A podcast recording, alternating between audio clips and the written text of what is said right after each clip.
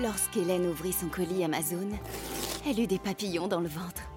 Ce double compartiment, ces huit modes de cuisson, c'était la friteuse sans huile de ses rêves, à un prix si bas qu'elle ne put résister. Ça mérite bien 5 étoiles. Des super produits et des super prix, découvrez nos super offres dès maintenant sur Amazon. Radio Classique, le journal imprévisible. Avec Marc Bourreau. Bonjour Marc. Bonjour David, bonjour à tous. Le ministre de la Santé fait ses valises. Aurélien Rousseau a officialisé sa démission du gouvernement hier en réaction au projet de loi immigration. Un ministre qui raccroche de lui-même son costume. C'est un classique sous la Ve République avec parfois pertes et fracas. Emmanuel Macron, lui aussi, euh, a eu droit à ses euh, dernières séances, David. Des coups d'éclat, des ruptures, des pleurs. Rappelez-vous les larmes d'Agnès Buzyn en 2020 qui troquait le ministère de la Santé pour la course à la mairie de Paris. Mais on est loin, très loin du séisme. Nicolas Hulot. Je vais prendre pour la première fois la décision la plus difficile de ma vie. 28 août 2018, ulcéré par le poids du lobby des chasseurs à l'Elysée, le ministre de la Transition écologique claque la porte en direct à la radio. Je ne veux plus me mentir. Je ne veux pas donner l'illusion que ma présence au gouvernement signifie qu'on est à la hauteur sur ces enjeux-là. Et donc je prends la décision de quitter le gouvernement. Vous êtes sérieux là? Oui, je suis sérieux.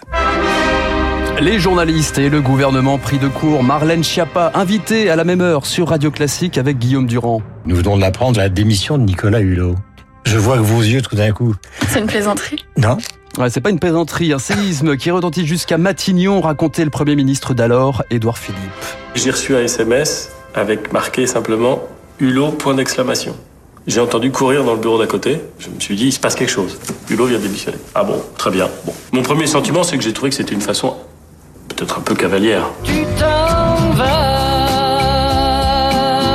comme un soleil qui disparaît, comme un été, comme un dimanche. Ouais, les départs sous la Ve République, c'est comme une chanson d'Alain Barrière, c'est un déchirement, même si les assiettes ne volent pas toujours. Michel Debré, le Premier ministre, prenait acte de l'indépendance de l'Algérie en 62 et s'exprimait d'un ton feutré. Le référendum a marqué une étape, ma démission allait donc de soi.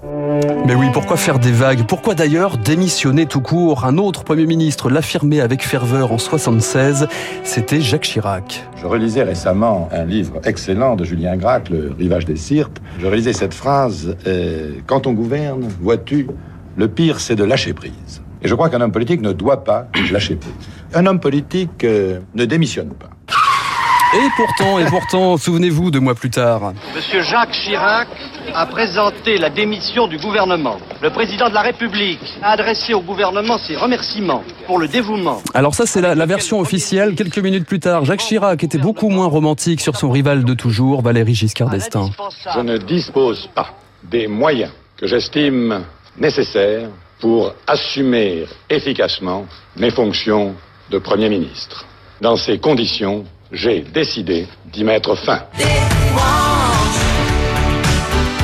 C'était des branches ou résiste hein Des branches ou résiste. Eh bien, c'est plutôt des branches parce qu'en 84, c'est le tube de l'été, figurez-vous. Ce, ce, tube de, de, France Gall, 600 000 albums vendus, beaucoup moins que le nombre de manifestants au même moment dans la rue contre le ministre de l'Éducation nationale, Alain Savary, et sa réforme de l'école libre. Sous pression, le président François Mitterrand enterre à la fois le texte et son ministre. Monsieur Savary a fait un travail considérable pendant une très longue négociation qui a duré peut-être deux ans. Mais cette opinion que j'ai, il est visible qu'elle n'est pas partagée par un très grand nombre de Français. Alors, je m'inquiète aussi de ce que pensent ceux qui ne pensent pas comme moi. Et j'en tiens compte. Et voilà, Alain Salavary, lâché en race campagne, qui démissionne de lui-même. Pas de déclaration publique, mais cet extrait pourrait être une piste intéressante. Mais il connaît pas Raoul, ce mec. Il va avoir un réveil pénible. J'ai voulu être diplomate à cause de vous tous, éviter que le sang coule, mais maintenant c'est fini. Je vais le travailler en férocité, faire marcher à coups de latte.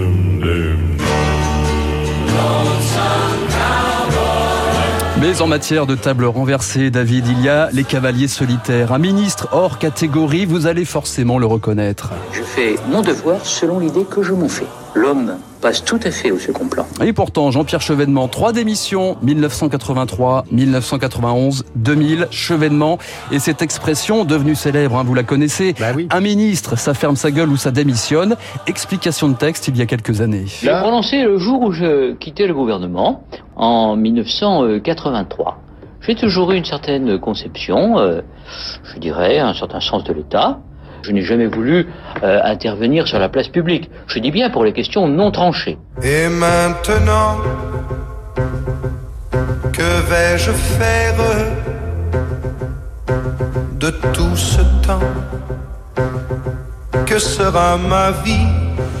Alors voilà une question hein, qu'ont dû se poser les ministres démissionnaires de François Hollande, par exemple. Christiane Taubira, Benoît Hamon, Aurélie Filippetti ou encore Arnaud Montebourg. Avant de se lancer dans le miel, le ministre du redressement productif soignait sa passation de pouvoir 2016.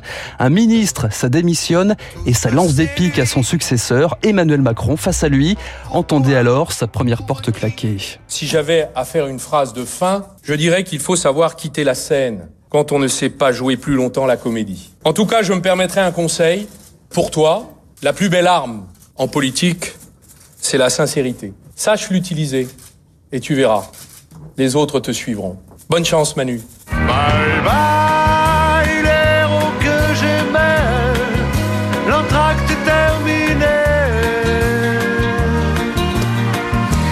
Des chocolats glacés, parfois difficiles à avaler pour ceux ça. qui restent, et pour le président de la République.